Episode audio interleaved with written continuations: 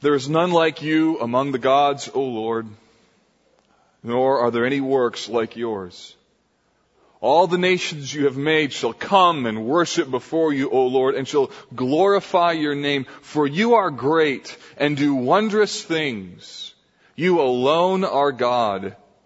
Teach me your way, O Lord, that I may walk in your truth. Unite our heart to fear your name. God, I pray today that as we end this series on relationships, that you would do what the psalmist prayed, even pleaded, that you would unite our hearts to fear your name. Lord, we come today into your house, singing with your people, having the word of God, your word in front of us, and our hearts are bifurcated, divided.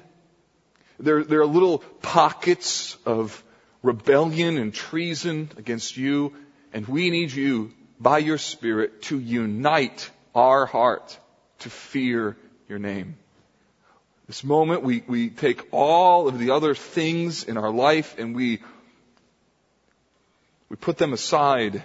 And for the next few moments, we just want to sit and learn from you by your word. And so, Holy Spirit, I pray that you would do what only you can do, which is to make a divided heart singular again, to hear and open hearts that are hardened and filled with all manner of desires and make one desire preeminent, a desire to love Jesus. And so we pray you would do this today. We are a needy people with so many pockets in our hearts. So unite them, we pray, Jesus, for your name, for your glory. Amen. Over the last number of weeks, we've looked at a number of uh, truths as it relates to relationships and how to be able to use the scriptures, God's Word, discovering how we can have relationships that are God glorifying, Jesus exalting, and Spirit empowered. We, we've seen the following truths. We've learned that God resists the proud, but He gives grace to the humble. We've learned that the anger of man doesn't produce the righteousness that God requires. We've discovered that resolving conflicts quickly is really important, otherwise you're going to give the devil an opportunity. And then last week we learned that God wants to use our mouth in a way that honors Him. The call is to speak redemptively. This has been a wonderful journey for us over the last month. It's been wonderful personally, and I trust for you as well. I, I sense, as I've heard from a number of you, that the series has a bit has been a bit like surgery. You know you need it and it's helpful, but man, it hurts. And some of you are like, yeah, like without anesthetic, that's how much it hurts, man. And that's been true, but the reality is we, we all need that. And I want to encourage you to keep growing and use this um, series not as an end, but rather as a beginning. To continually ask yourself, how can I continually grow in what it means to make my relationships fit with the person and work of Christ? And how can I give evidence that I'm a different person? As a staff, there's a couple things that we want to do to try and help you in that, maybe take a couple next steps. The first thing is, is that beginning on September the 6th, next week Sunday, we'll be offering a big group class, an ABF, on the book, The Peacemaker. And so if you want to take the next step and figure out kind of, okay, what do I do next? That would be a great class for you to take. There's only about 85 spots in that room. You could register um, online, even a kiosk out there this morning, and we just want to offer that to you as a help to go a little bit deeper. The second thing is you might be in a small group and you're sensing that, man, this subject of relationships and how to be able to really make our relationships more fit with the glory of Christ is something we really need. And maybe you'd like to continue on for a couple more weeks in discussion. And so our small group team is going to put together uh, four additional discussion guides that your small group could continue on this theme if there's a need just to keep probing the depths a it.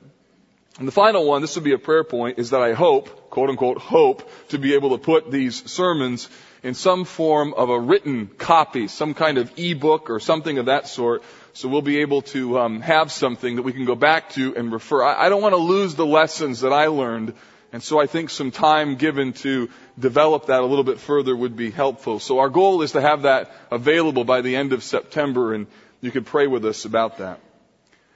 Now next week we're going to jump back into our series on Matthew called Get Real. And we're going to be in the subject of judging, you know, that favorite text of your aunt, right? Uh, don't judge lest you be judged, right? So we're going to, uh, sorry about the southern drawl with that, I just couldn't resist, but, um, but that verse is so often quoted by people. Don't judge lest you be judged. And we're going to talk about what is, what is judging really all about. But today we're going to wrap up this series and talk about the subject of covetousness or discontentment.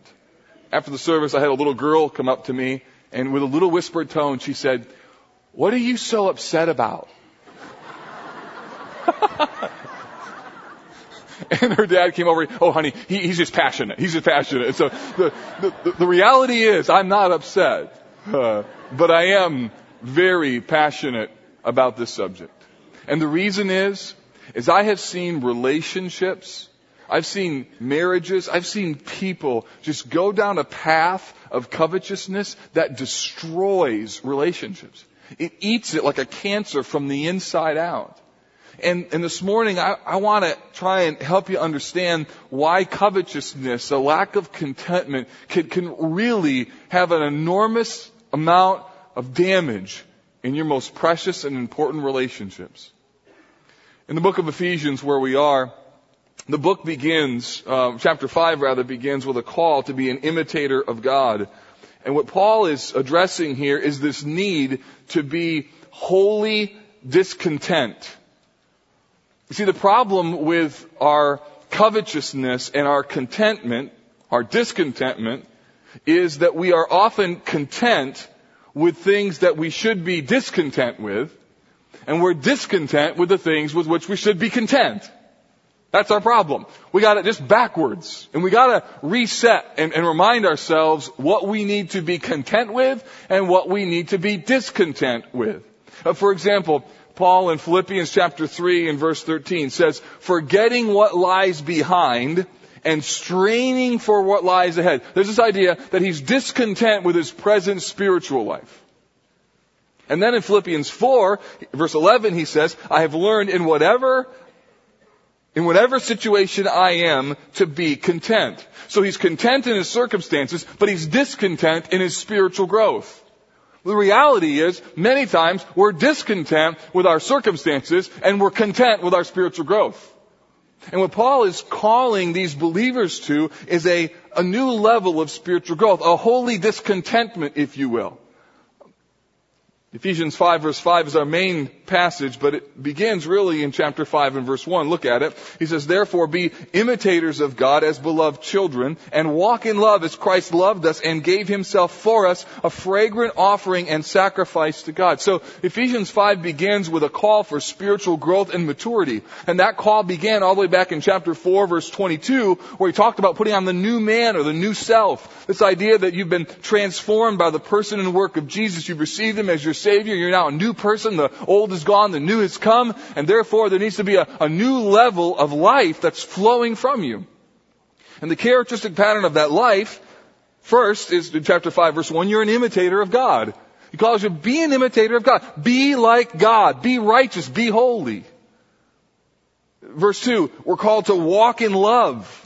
To demonstrate how much we love God by loving one another. Verse 3, not only are we doing things that are supposed to be God-centered, but notice how it relates to our relationships with others. Verse 3, but sexual immorality and all impurity or covetousness must not be named among you as is proper among saints. So he calls them to take immorality and impurity and covetousness seriously. And then verse 4, very specifically about relationships, let there be no filthiness or foolish talk nor crude joking which are out of place so, in other words, Paul is calling them as a group of believers to be discontent with the right things. To be discontent about how much they are an imitator of God, to be discontent about how much they walk in love, to be discontent about the sinful things in their life. In other words, holy discontentment means that you're intolerant of spiritual stagnation while you're content with who you are in Jesus. So the key is to understanding what we are to be content in and what we are to be discontent in. Verse 5 is the turn. Paul makes his point with almost like an exclamation mark. He says, for you may be sure of this. That everyone who is sexually immoral or impure or who is covetous, and then little parenthetical thought, that is an idolater. Remember that. We'll, we'll come back to that. So you may want to underline that, circle that, or just note that in your notes. Has no inheritance in the kingdom of God. So what is he saying here? He's saying that the problem with sexual immorality, impurity, and covetousness is the fact that they are too easily tolerated. That we're content with immorality. We're content with impurity. We're content with our covetousness. And Paul wants us to see that in particular, covetousness is a very serious sin, putting it on the level of sexual immorality and impurity, even indicating that if a person is characterized over the scope of their life by covetousness, they do not have an inheritance in Christ. In other words, there are going to be thousands of people in hell because their covetous hearts revealed that Christ was only a name, not the Lord. It is dangerous to your soul to be content with covetousness. And today we're going to see why. So covetousness is a familiar sin and it is far more dangerous than what we realize. And I want to help you today to get a grip on this thing and to help you do that, I want to give you three reasons why covetousness is dangerous and to call you to no longer be content with covetousness. First thing is this. The reason why covetousness is dangerous is because it always wants more. By definition, to be covetous means a desire for more. In Ephesians chapter 5, the word translated as covetous means to be eager to have, to be eager to have more, or the yearning for what belongs to others. So essentially, covetousness is a desire for anything that you don't have, or more of what you already have. It's this desire for more. And it doesn't matter what it is. It's just whatever you don't have. Ten Commandments. The final of the Ten Commandments is, you shall not covet. Listen to what God says. You shall not covet your neighbor's house. You shall not covet your neighbor's wife, or his male servant, or his female servant, or his ox, or his donkey, or anything that is your neighbor's. So that means that covetousness is directed towards something you don't have. And anything, you can be covetous over anything. You could add, instead of your neighbor's male servant or his female servant, you could put this. Don't covet your neighbor's house, your neighbor's wife, your neighbor's John Deere, his Lexus, his green grass, his absent of uh, crabgrass, his, the way his children behave, you, you, anything, you put anything on that list. In the New Testament, Jesus particularly focuses on material possessions. Luke 12:15. And Jesus said to them, take care and be on your guard against all covetousness, for one's life does not consist in the abundance of his possession. Here's the problem with covetousness. It is that we begin to believe in our hearts and live as though our life is really lived. Real living exists on a John Deere tractor. You're like, oh, this is heaven, right? And you have no idea how silly and puny God's gifts, like a John Deere tractor, are compared to the reality of what you have in Him. See, covetousness is taking the gift. Not that a John Deere tractor is bad. Like, why are you on John Deere tractors? I don't know. Just woke up this morning with that on my head. Sorry. So it's not as though those things are bad. What happens is those good things that God gives, the gifts, suddenly begin to grab a hold of our hearts as we begin to think, ah, this is real living, or I could really be happy if, I could really be satisfied, I'd really enjoy life if, and those ifs, ifs, ifs create this longing for more and more and more. And the problem with covetousness is it doesn't stop. It always wants more. Now the opposite of covetousness is what? Contentment. And the scriptures call us to embrace a mindset and a lifestyle that reflects our control, spiritual control over this desire for more. Jesus um, gives us through Hebrews 13:5 this word from the writer, keep your life free from the love of money and be content with what you have. For he has said, I will never leave you nor forsake you. Remember that verse because we'll come back to it. I will never leave you nor forsake you. So covetousness is then this desire for more and more things. And what you'll find, and what you already know, is that once more isn't enough. Just one more, just one more, just one more, and you perpetually live in a life where you always want just one more. The newest technology, the, the, the, the, newest features on a vehicle, the, the, the next job, the new promotion, the bigger fame, the, the more income, the bigger stock pick. It's just more and more and more. And you know, it just doesn't ever stop. And, and maturity in Christ is realizing that there comes a point in time when you just have to say, look, my contentment is in Christ, not in what I have. Spiritual maturity is recognizing that there's a danger in always wanting more. Spiritually immature people don't understand the danger of covetousness. In a similar way, children don't understand. I mean, your house has to be like mine. My kids ask, Dad, can I have a cookie? This happened yesterday. Can I have a cookie? Sure. Two?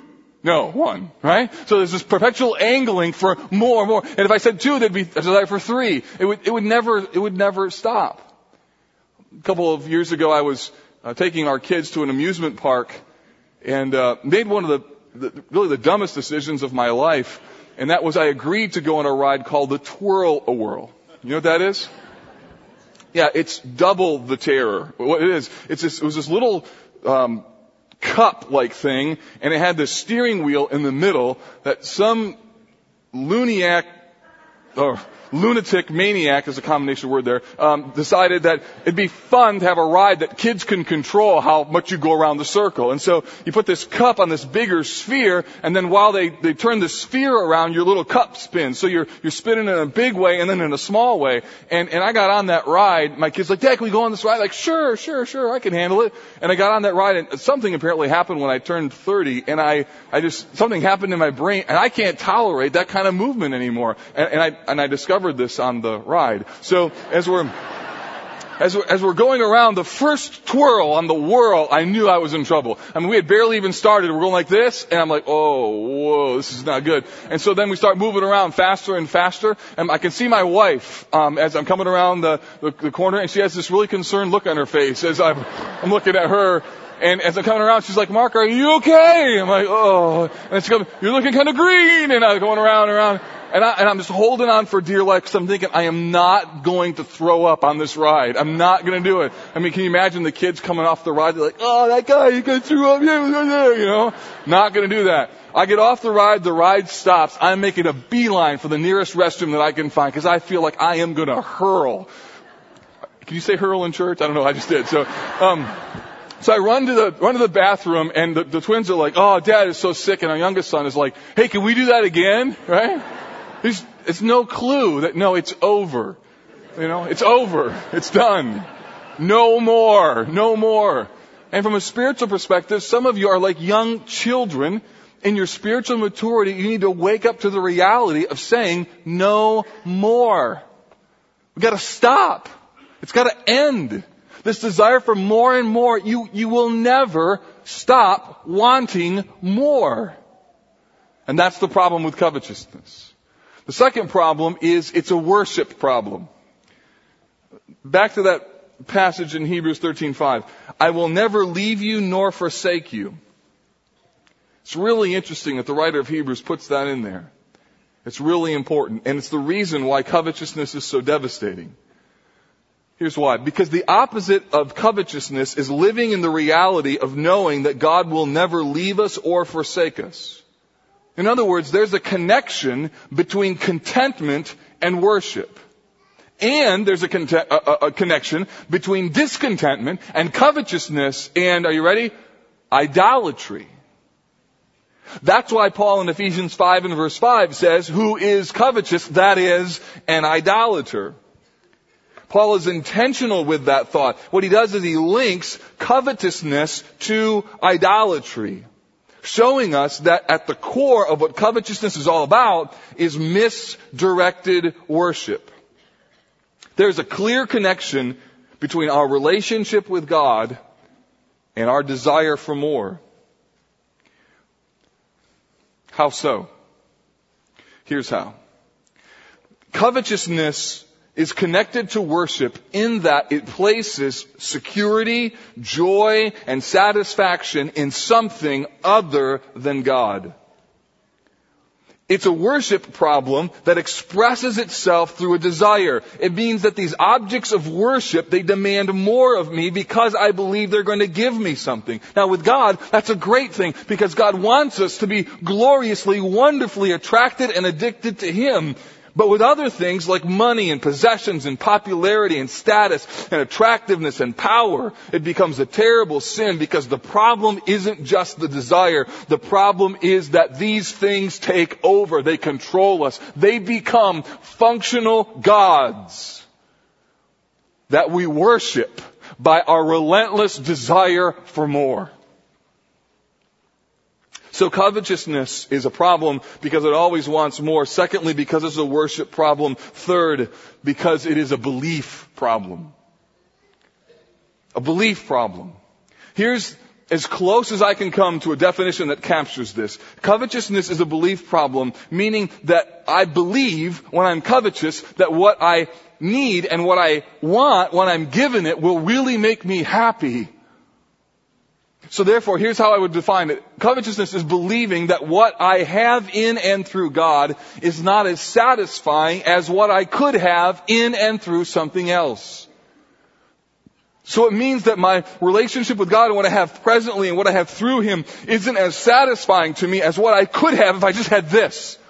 If I just had, if, if my spouse was just like this one, or if my kids were just like this one, or if I just had that car, or this house, or this career, then I would really be happy. And instead of living in the reality of who I am in and through Christ and what He has given to me, this belief that somehow I would be happier if I had more is at the root of all covetousness.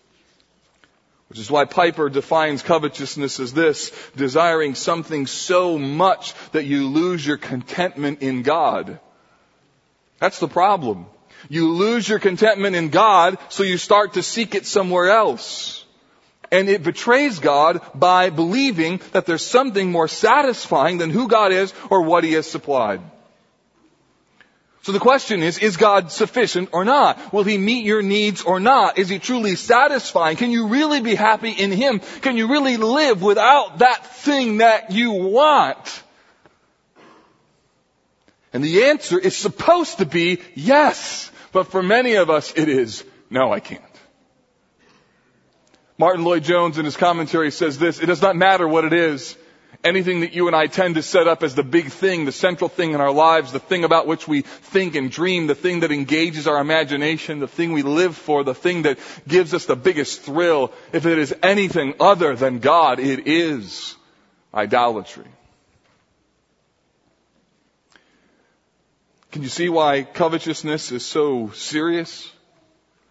Why Paul links it to idolatry in Ephesians 5 5 and Colossians 3 5. Covetousness is a devastating sin and it relates to our relationship with God. It is a it's an attempt to run my life, that my expectations, my desires, my wants become preeminent over God. Covetousness is an end run around God where I want to be my own God. I don't have an altar in my home. No, I just have desires that I'm willing to do anything to meet. And that is why covetousness is so serious. Now, I've not said anything about relationships yet.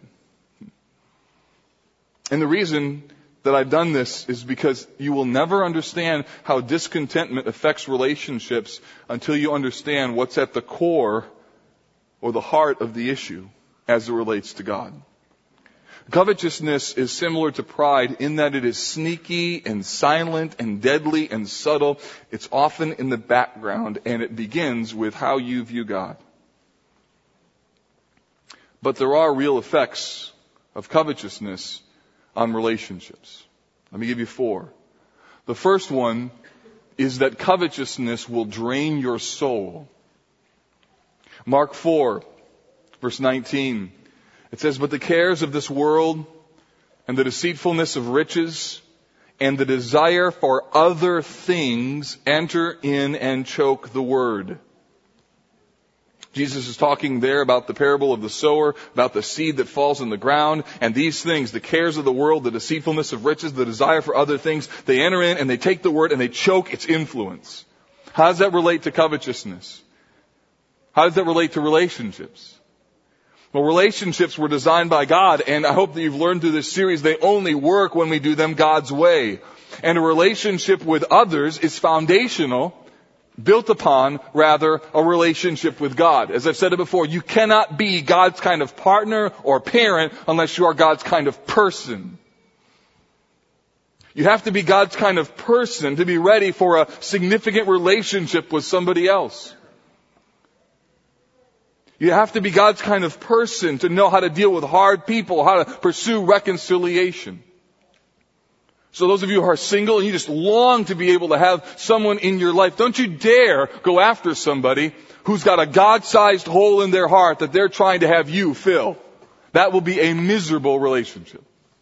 And don't you dare go after somebody who has no relationship with God. They're not even a believer just because they're attractive and they make you feel well. That person is out of bounds. Why? Because they're not on the same soul track that you're on. Because at the heart of all relationships is a soul piece. And if your soul isn't right, you will never be a right person in that relationship. Marriage doesn't make you better. It only accentuates your faults. it does. As I say to couples all the time, you will never know how selfish you are until you get married. it drains the soul. Two halves do not make a whole. So covetousness chokes out the influence of God in your life. And there's a direct connection between the life of your soul and covetousness when things and stuff and money and promotion and a host of other things compete for our hearts, when they usurp God and erode the foundation of everything, what will happen is that covetousness will drain the soul. You will lose your sensitivity to God and others. You will no longer want to hear what God says because things have begun to consume you. It will affect your priorities. The first thought in the morning when you wake up is not, boy, I can't wait to spend some time with the Lord.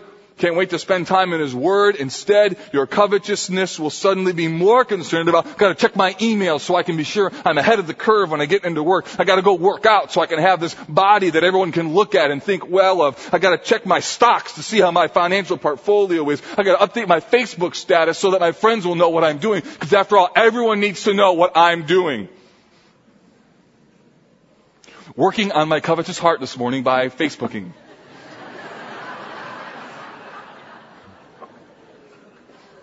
Sinning by not spending time in God's Word. Secondly, the problem with covetousness in relationships is this it's never satisfied. When I was a kid, I used to watch mosquitoes land on my arm and would do something when that mosquito would land and get into a vein. I'd squeeze as hard as I could. In a couple instances, I squeezed so hard that the mosquito couldn't stop the inflow of blood. You ever done that before? And you're watching, you watch this little belly getting bigger and bigger and bigger. And every once in a while, that little stinker would take off and be like, hey, come here, you know, give me my blood back. Every once in a while, I hold that thing so long, it kept flowing and flowing and flowing. All of a sudden, pop, the thing just blew up right on my, it was really cool when I was a kid, right? Well, Proverbs 30:15 says this, the leech has two daughters, give and give they cry. Like this blood sucking thing that just cries, give, give, give, give. That's the idea. An infusion of more and more and more that never stops. Proverbs 27:20 says, Sheol and Abaddon are never satisfied, and never satisfied are the eyes of man. The danger here is that you can live your life with a constant orientation towards always wanting more. Some of you are in a marriage like that. Your husband or your wife, they just always want more. Maybe you got a good friend, somebody in your small group, somebody you hang out with, and every time you're with them, every, there's always something new. They're always just dissatisfied with the way that they are. They're always longing for the new thing and you wonder in the back of your mind, man, when will you ever be happy? And the answer is, they won't. A number of years ago, I read a book by Ed Welch called When People Are Big and God is Small. It's a great book on the fear of man and codependency.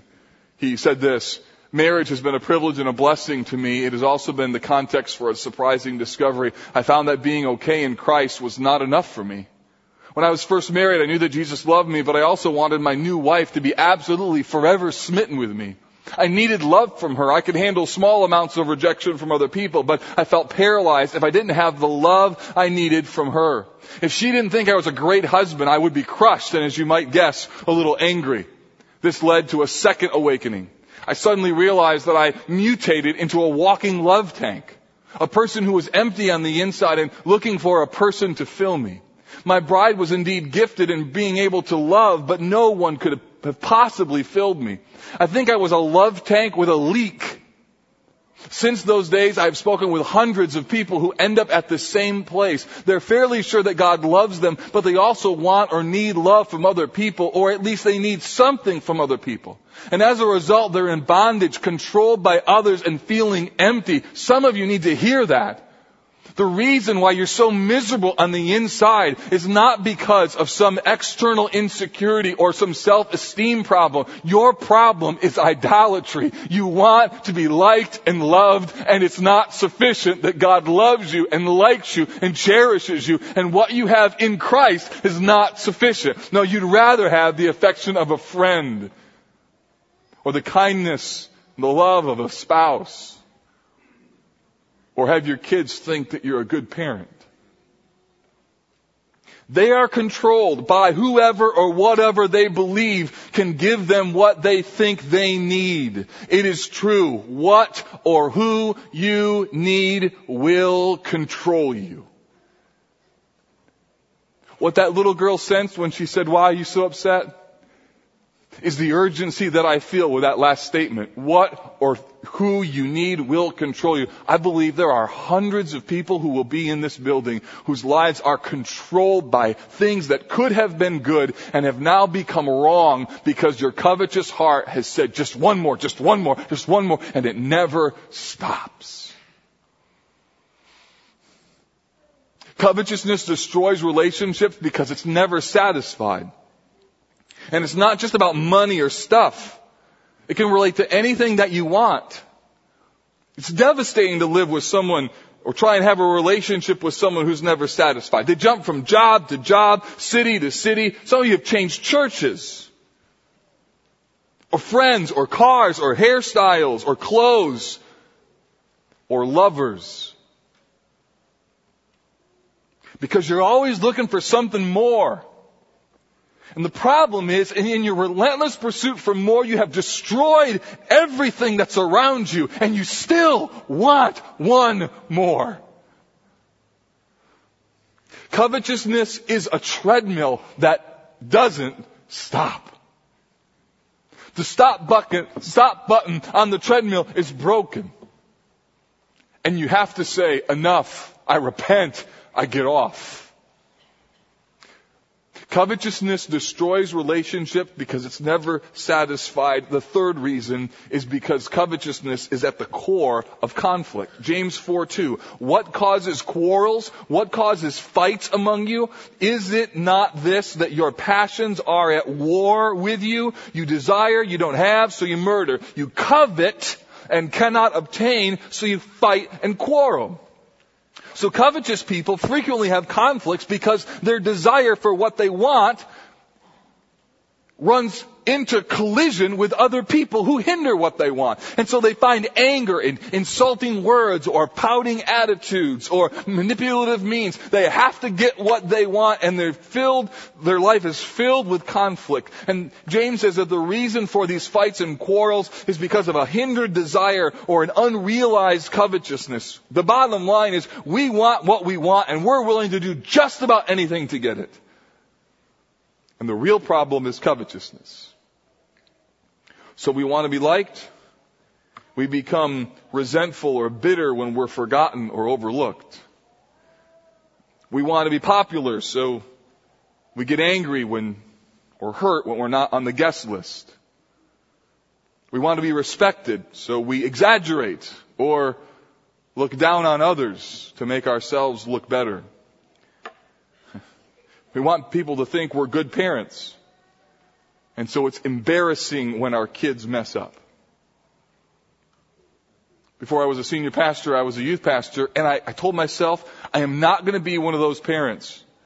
You know, the kind of parent that when you would tell them something about their kids, would immediately be defensive like you were making some comment about them, and before you knew it, the conversation had flipped to what you as a youth pastor were doing that had created their sinful actions of the kids.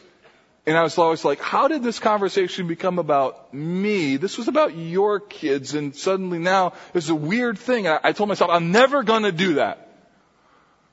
And then I had kids. Hmm. And uh, I remember one time Sarah came back from the nursery, had our twin boys um, in her arms and a little moist on her eyes, and I said, "What's the matter?" And our kids had little marks on their cheeks.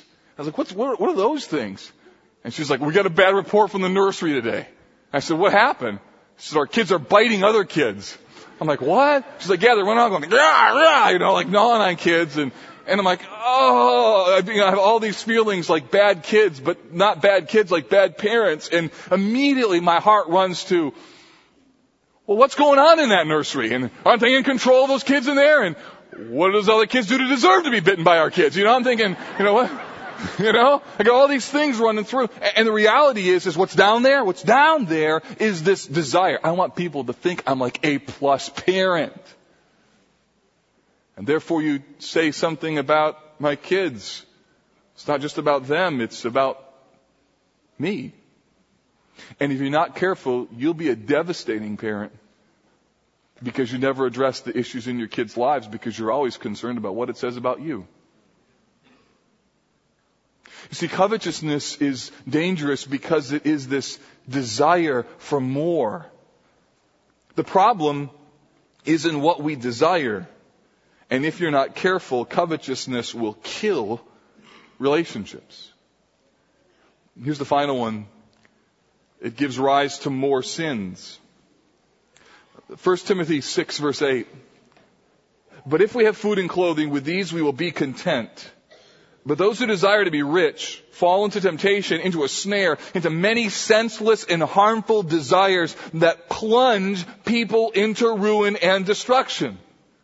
So here's the deal. Covetousness never stays static. It never remains on its own. It, it, plunges people into ruin and destruction, and some of you know exactly what I'm talking about. Your covetousness has led you today into bondage. You are stuck and when you look back at the trajectory of your life, the reason that you are stuck is because you wanted something more. You wanted the corner office, more money, a bigger house, a fancy car, a better body, a man who would understand you, a woman who would meet your needs, a drug that would make you feel better. And you have seen the devastation of wanting more and more and more. You are willing to leverage so many things, spend so much money, give up relationship with your kids, jettison the purity of your marriage, and throw to the wind the name of Christ because you wanted more and your penchant for more now has become a bitter cup that you have to drink. Some of you are underwater in your house and your mortgage payment. And the reason is, is because you wanted the American dream and what you bought was a covetous smokescreen. Some of you are so racked with debt and you think the problem is our budgeting, the problem is money. The problem is if you had more money, you'd be in worse shape. Because now you've got the power to fund even more covetousness.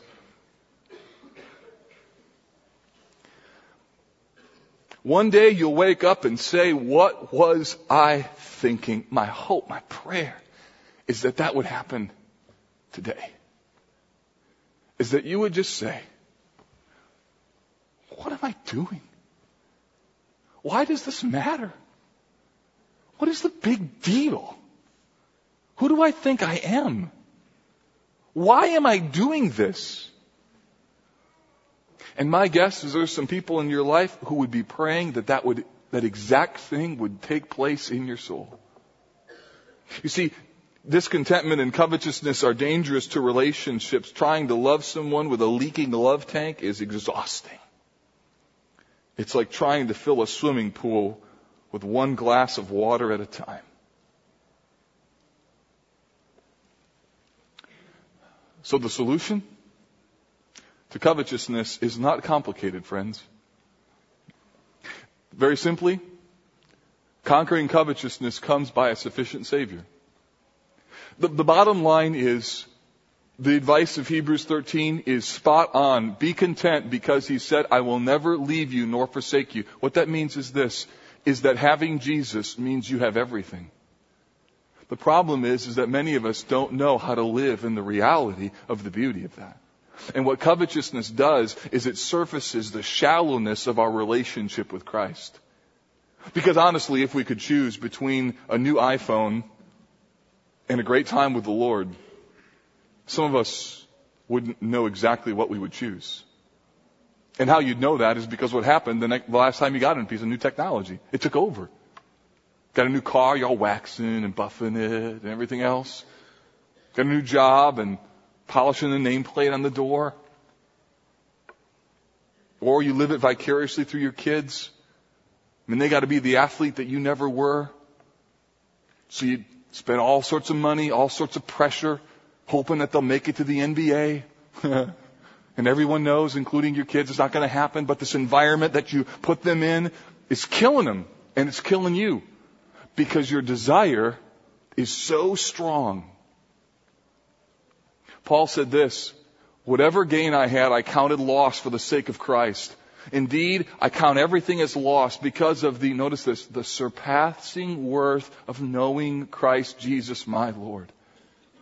For I, for his sake, I have suffered the loss of all things and count them as rubbish in order that I may gain Christ and be found in him, not having a righteousness of my own that comes from the law, but that which comes through faith in Christ, the righteousness from God that depends on faith, that I may know him. This is what I'm praying will happen, is that some of you today would see that covetousness is the tip of the iceberg. The real problem is you don't know him. That you would say, that I would know you and the power of your resurrection and may share in your sufferings. Yes, even if you take it away, that's okay because I want you. And what you will find is when he takes it away, he is far more satisfying than anything you ever thought you wanted. Which is why Paul said, not that I'm speaking in need or have learned for I have learned in whatever situation I am can be con- to be content. I know how to be brought low. I know how to abound in any circumstances. I have learned the secret of facing plenty and hunger and abundance and need. I can do all things through him who strengthens me. College Park, I want us to learn how to be discontent with our discontentment. I want you to covet for freedom from covetousness. I want us to be so satisfied in God that our relationships do not become a vain attempt to fill God-sized holes in our hearts with toothpick-sized solutions. I yearn for you to see and understand what Augustine said, that God, you have made us for yourself and our hearts are restless till they find their rest in thee. For some of you, I want to call you home today to the bosom of Christ where you will finally find contentment. But before you find contentment, you have to say, I'm getting off this treadmill of covetousness enough already. It means that some of you, covetousness may be opening your eyes to the reality of your need to receive Christ. That you realize that satisfaction has not come in relationships and money and power, and, and there's got to be something else, and there is. It's Jesus. You will never be satisfied with anything unless God is satisfied with you and you are satisfied in God through Jesus. Listen to me. You will kill relationships. You will, you will you will suck the life out of people. Unless you can learn to be able to say, my joy, Jesus, comes from you and out of the overflow of my satisfaction in you, I'm able to pour into other people's lives. Because you're satisfied with me and I'm satisfied with you, that becomes the ground of good relationships. And so, Father, I pray that you would have an army of satisfied people. Lord, that you take our divided hearts and unite them into one singular passion. You would take our, the various caveats of our lives and unite them in a single desire for you. Lord, forgive us for misplaced worship. Thank you for helping us to see that it just it isn't going to stop. Lord, I pray today that you might even just awaken someone's heart to the reality of their need turn from covetousness and to turn to Jesus. There's no God like you, O oh God. No one does the things that you do. So unite our hearts, we pray, to fear your name. And We ask this in Jesus' name.